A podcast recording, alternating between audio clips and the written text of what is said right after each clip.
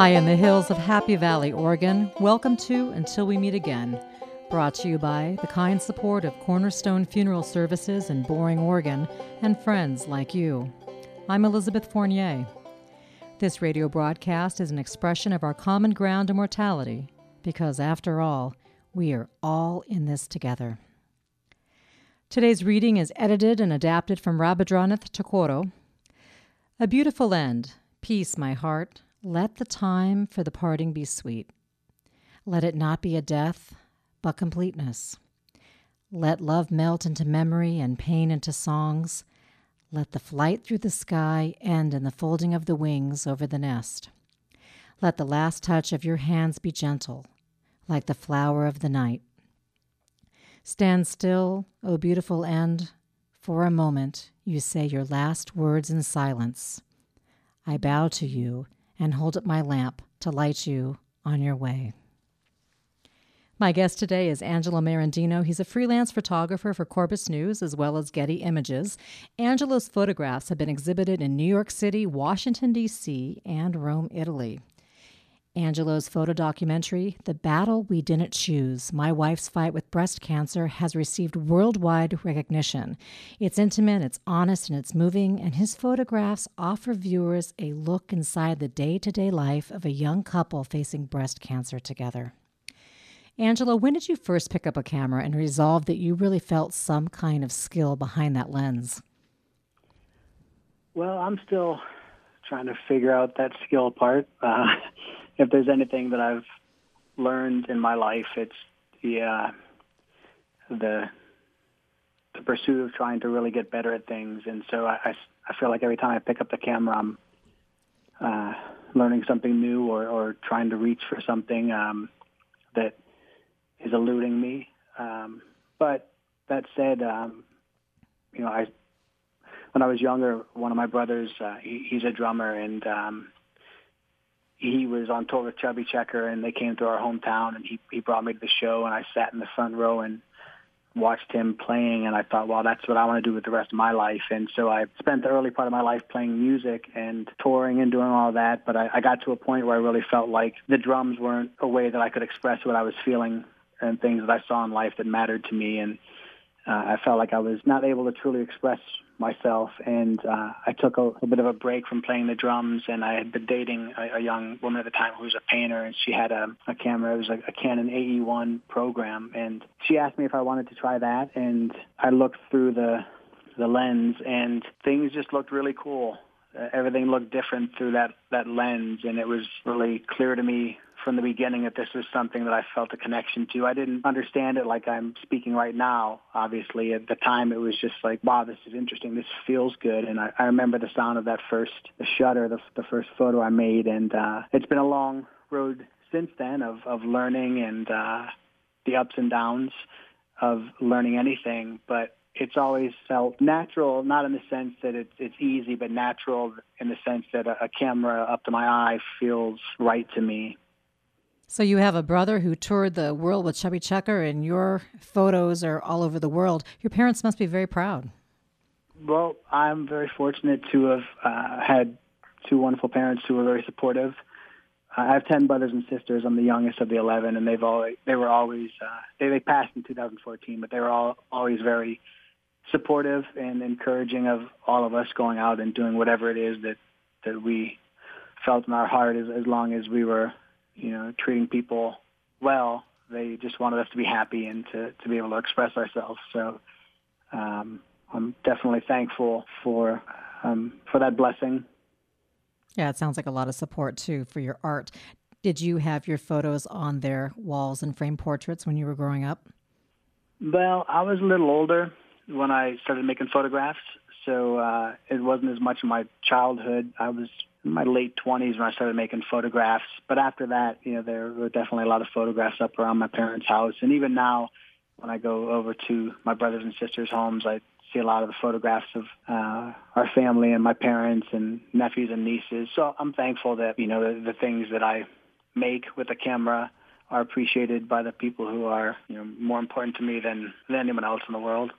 There's a quote that I lifted directly from your website. It reads I prefer not to use the word subject when referencing someone who is being photographed. A great conversation requires two people, talking and listening. I think a great photograph requires the same. Yeah, thanks for, for noticing that. I was at a workshop and there was a photographer. Her name is Lynn Johnson. She's a really wonderful photographer. And there were a lot of other photographers speaking, and a lot of these photographers were war photographers. It was all photojournalism based, and there was a lot of bravado going on. And uh, and Lynn came up to speak, and she said, "You know, before I start, I'm just wondering if we can stop calling people subjects." And there was one of those moments I'll never forget. And of all the people that spoke, she made the biggest impact on me. Not that the other people don't respect the people they're photographing, but it really just you see that in her work how much she respects and appreciates the people she's photographing. And so, you know, I've thought about that and the idea of calling someone your subject just seems, I don't want to be called a subject. You know, I have a name or, you know, I'm definitely sensitive to a lot of things, but to me, it, I think if I'm photographing somebody, if I'm lucky, I'm getting something out of it too. You know, that's the goal. Someone's sharing something with me and if I listen, I'll, I'll learn. And it's, it's intimidating to have a camera in front of you. It's you know, it's really a strange thing, and most people I find are, are not comfortable with it. So I don't like to make people uncomfortable. Uh, I think it's the opposite for me, and so I think the biggest thing is respecting each other. You know that that kindness goes a long way, and so if I just go into uh, a portrait session projecting my thoughts onto it, then it's one-sided. And, and as in that uh, quote from my website, any conversation needs two or more people talking and listening. And so I find that the best photographs are, you know, are born from that when it's, you know, if I'm photographing someone and the light is really nice and the composition looks good and all of that, it might be a great theoretical, technical photograph, but if that person doesn't trust me or doesn't give me something, then then it really doesn't have the same impact, I think, uh, as a photograph where there's emotion and love. And I think photographs I've really appreciated over time are, are the ones where the first thing that I get from it is a feeling uh, less than a, a thought from my brain. You know, so I, I think that that has to come from two people working together as opposed to, to one person really, you know, projecting his or her thoughts onto the situation. Your love story of meeting your wife Jennifer was so similar to how your parents met. Can you regale us with the fantastic way your parents came to be and then you and Jennifer? Yeah, my parents uh, were born in the 20s. And um, my my dad's family is, is from a, a town in Sicily, and my mom's family is from a town uh, called Cotovili, which is southeast of Rome. And uh, my grandparents ended up in Akron, Ohio. There were a lot of jobs there, and um, my mom's family was part of this organization. It was called the the Carvelaise Club, and so it was the people from that town had this space where you could go if you came to Akron, and you know you could meet other people from the home country, and you know you could get some help and find help finding work, and just just adjusting to a new um, way of life and so the, the Carvelaise didn't care too much for the Sicilians, but um, my dad he played the accordion, and there was a like a sausage and spaghetti dinner at the Carvelaise Club, and my dad's band was playing, and my mom, her uh, her uncle, uh, for a time was the president of the club, and and she and her mother would would help out and so this night they were helping with the food preparation. And my mom and one of her girlfriends were out on the floor dancing. And my dad, he saw her from the stage and he put down his accordion and he went out and asked her to dance. And then uh, two weeks later he proposed. And that was in January. They met in February. He proposed. And then in June of that year they were married. So I had asked him years later after nearly 60 years of marriage. They were married almost 63 years, and they both passed. But um, you know, at that point, they had, it was before their 60th anniversary, and 11 kids and grandkids. And I asked him about that, and he said he just knew. And uh, so I, I always thought that was a really special thing to to know as as a kid. You know that to have those ideas about love and about loving somebody. It's not to say that their life together was perfect and that they never argued or had differences, but you know, they, they really stuck it out through whatever challenges they had and, and they had a really special love together. So when I met Jen and um, saw her when I saw her for the first time and had those feelings of, you know, I'm in love. It didn't seem crazy to me because I had seen that with my parents, and I think you know different people have different opinions on that idea of love at first sight. But uh, but I knew that it was real because I I am a product of that love, and uh, so you know a lot of a lot of the things that I'm saying now about my own personal experiences come from hindsight and time to think about things and reflect and formulate thoughts. You know, I, I wasn't that clear with my thought at that moment, but I just knew. I, I knew that I I had to at least try to uh, spend the rest of my life with her, and so it was just very special. I'd never.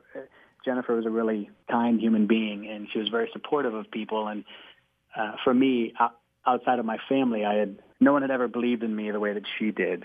So, you know, it was a love based on you know respect of each other and, and care for each other and support of each other, you know. So I had never in my life experienced anything like that. So it was a very special time I had heard you say that you and Jennifer had the real similar goal to make each other's lives easier rather than harder. And then at the end of the day, after you fight the war outside the house and do everything you need to do, you can come home to that safe and that kind space of being together. And that was important to both of you. And in a short time, you're on a similar page. You married in Central Park. And then, if you want to tell the rest of the story, five months later, yeah. you're diagnosed with breast cancer.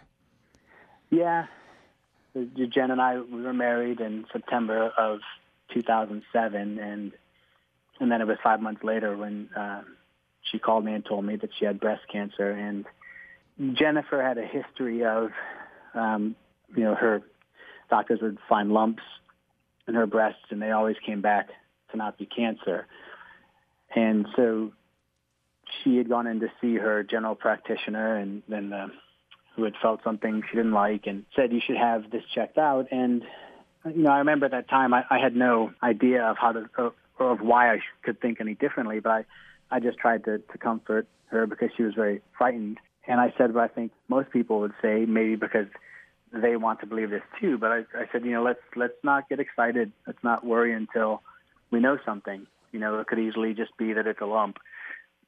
So she went and um, you know we, we had a biopsy done and it came back that it was cancerous.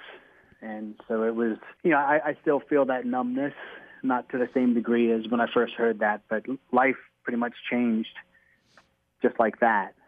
And I think it's the kind of thing that that happens to other people as opposed to happening to me. Like that idea of not that I didn't know about breast cancer. My mother had breast cancer and my father had lung cancer, and so it's not that I, I didn't know that these things happen, but to that point, I had led a pretty, if I really am honest with myself, a pretty easy life. It's not like I, you know, didn't work hard and and wasn't, you know, um, I wasn't appreciative of my life, but I, I didn't really have any challenges. And then all of a sudden, our life was pretty chaotic, and there was a lot of unknown that we had to live with on a daily basis. And so, um, you know, we made decisions about what kind of treatment Jen would have and, and whether she would have a double mastectomy or a lumpectomy and reconstructive surgery. And when you're not educated in that world of, of medicine, uh, I think it's very difficult to make these decisions because there are people who spend many years studying these things and trying to understand them. And then all of a sudden you're thrown into that and you have to make decisions that are going to have an impact on your life, you know? So we ended up we went through treatment and a little past the a, little bit past the, the one year anniversary of our marriage is when Jen had finished treatment and you know chemo. Uh, there was a double mastectomy, chemotherapy, radiation, you know, reconstruction and radiation. And there we were, a year into marriage, kind of trying to figure out what had just happened. And uh, we we had a great support group during that time, which we were very thankful for. I can't imagine what that would have been like without our, our family and friends. And, and we started to put our life back together, or to try, and everything was just different. You know, the, the best I can explain it is that it felt like everything I knew had been turned upside down and, and everything was challenged. Things that I thought of as true, now there were so many more questions. It was just a different angle on things, and, and mortality was much more present in our life. And so uh, Jen was free of cancer for about a year and a half, and then her cancer metastasized. And that was in April of 2010. And we were back in that world, except now, you know, it, it was not that it was more serious, but it kind of was because when the cancer, when it comes back, that's any person who's had cancer, that's kind of your worst nightmare. And um, unfortunately, they weren't able to get ahead of her cancer, and it continued to spread.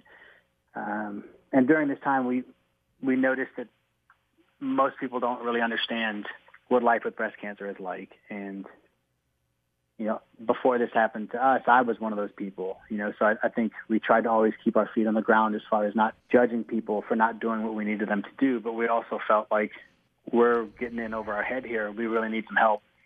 And um, so at that point, I I'd asked if it was okay to do this, you know, and I started photographing our life because I wanted to send these photos to our family to say, hey, this is what's going on. They were our family in Akron and Cleveland, that area, and we were in New York, so they weren't seeing the day-to-day challenges. You know, we'd have 15-day hospital stays, and it's really hard to explain that. Sometimes a photo is, is more impactful, and so um, I didn't have any intentions of sharing these photographs or exhibiting them or, or doing anything. It was more of a, a way to communicate.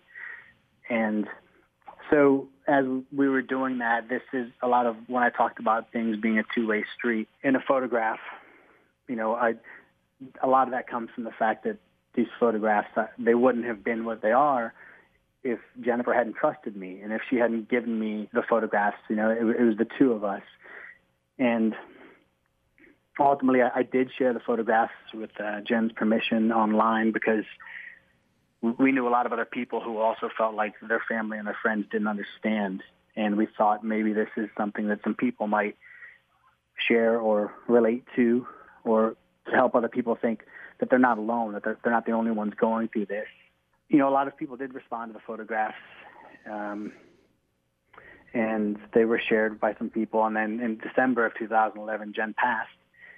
And um, not long after that, there was a period where the photographs were shared a lot on, on social media. And, and um, I had a lot of people who were more so in Europe and Asia that were magazines that were printing the story and doing interviews about the whole experience. And um, you know, I I'm thankful that people responded to those photographs and that they've done something for people or they've made people think because my my favorite photographers, my favorite musicians or people are, are, the ones who have inspired me to think or have done something that has helped to change the course of my life, you know. So it's um it doesn't make me understand why all this happened, but uh, something good has come from uh, what we went through. And I think that at times that that's what keeps me going is the idea that there is something positive and helpful, you know, coming from that experience and not just uh, suffering and, and death. It's just amazingly brave, Angelo, that you would dig into these deep very personal, really probably very frustrating and sad moments. And she trusted you, like you said, but to really share this. I know it was important for you to get other people to understand what your day to day life really looked like for the two of you.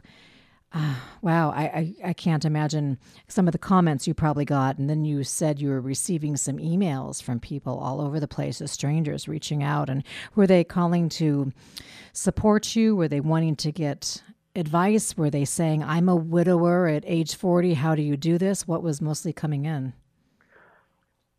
Well, um, you know, I have to say that probably 99 something percent of the responses were positive. You know, there were the occasional messages that were aggressive and painful. And I, I think in hindsight, that's more coming from someone else's experience than it is anything that I did other than make these photos. But um, it was it was really wonderful. I was fortunate to be on the receiving end of a lot of love and positive energy, and uh, you know, people.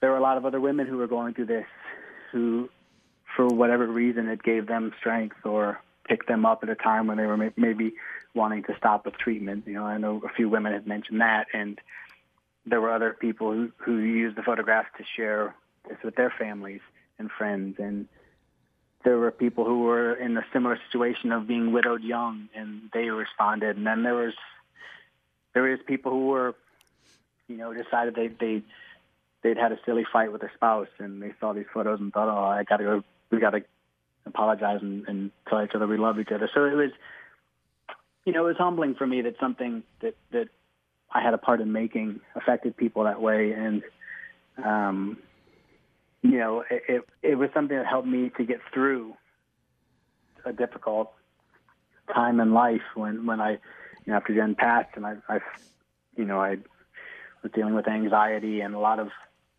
depression and all these things that were coming to the surface after years of trying to always be strong for Jen. And, and these photos and having a voice and having a response from other people, it, I think it's what helped me to get through to this point in my life now because I could think some thoughts through or express myself and and people were willing to listen and to respond with kindness. And I think that's you know probably one of the greatest gifts of my life is that you know people could have easily not responded to this but you know it, it it gives me hope there are times in this day and age with the craziness of the world right now where I I forget that there are as many good people as there are, and, and that experience, I think, if I can not get too far away from it, it helps me to remember and to stay hopeful and and positive.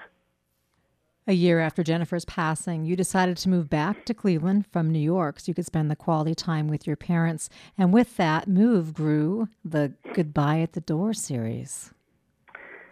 Yeah, my parents were in their 80s, and um, I was still living in Manhattan, and I really enjoyed it. But it, I just kept thinking, you know, I've been away from where I grew up for the majority of my adult life, and I just felt it was important to get back with them. And it was, you know, kind of something I just my parents would always go to the door to wave us goodbye. It didn't matter who it was or how many people were still in the house. They always did that, and I always have a camera, and I photograph a lot of my day-to-day life. And I just started that series of photographing them waving goodbye at the door. And, um, you know, unfortunately, my dad passed before I had published that, but it was really special um, to share that with my mom and to share with her a lot of the things that people were saying who had, you know, seen that body of work. And um, it turns out there's, um, there's a, an art library, or a, the Akron Library has an art sharing program and they brought one of the photos of that series into this program, and people have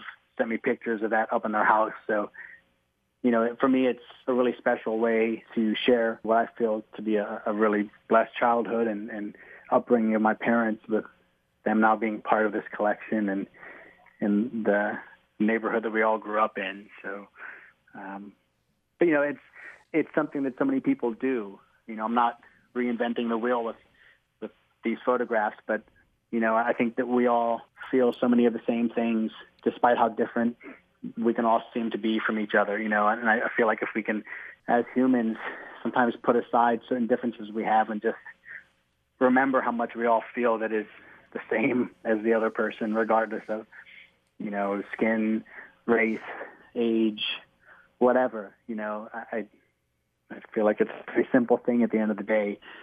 Um, and that's what I, I want to try and capture in my photographs. Yeah, it's a beautiful so I guess message. not capture because I, I don't think that's a capture as in put in a cage. I guess more express and through my photographs. Yeah, it's a gorgeous message. And that's kind of why we're here on earth. If you can put your head on your pillow at the end of the day and know that you did yeah. good things and did the best as possible. And I know when you were taking these photographs, it's very evident you weren't looking at having some sort of a showing to be the end result. You loved your parents, you loved your wife, you were trying to in, in, encapsulate digitally those moments and really get the feeling behind everything. And it's amazing how it grew to be what it is. In the last parting minute here, where can people see your new projects and anything else you're doing? I, I try to keep everything up on my website, just my name, angelomerendino.com. There's a, a series up there called In Dad's Chair. Um, I inherited my dad's chair after my parents passed, and I've made about 65 or so portraits of people in that chair, and it's just been a. I invite people over to the studio. We have a cup of coffee and talk, and it's just been a nice experience to uh, not communicate just by a phone, but to get back in presence with each other. So I, my website's a good start, and I always share things on Instagram as well. So I try to keep active and and, and keeping that up to date. You've been listening to KKPZ 1330 AM The Truth. Thank you so very much to my guest, photographer Angelo Merendino. You can find him and his work at his website, and I'll spell that out for you. Angelo Merendino, A N G E L O M E R E N D I N O dot com. And until we meet again next week, be excellent to each other.